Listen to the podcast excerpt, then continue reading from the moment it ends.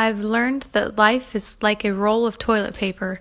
The closer it gets to the end, the faster it goes.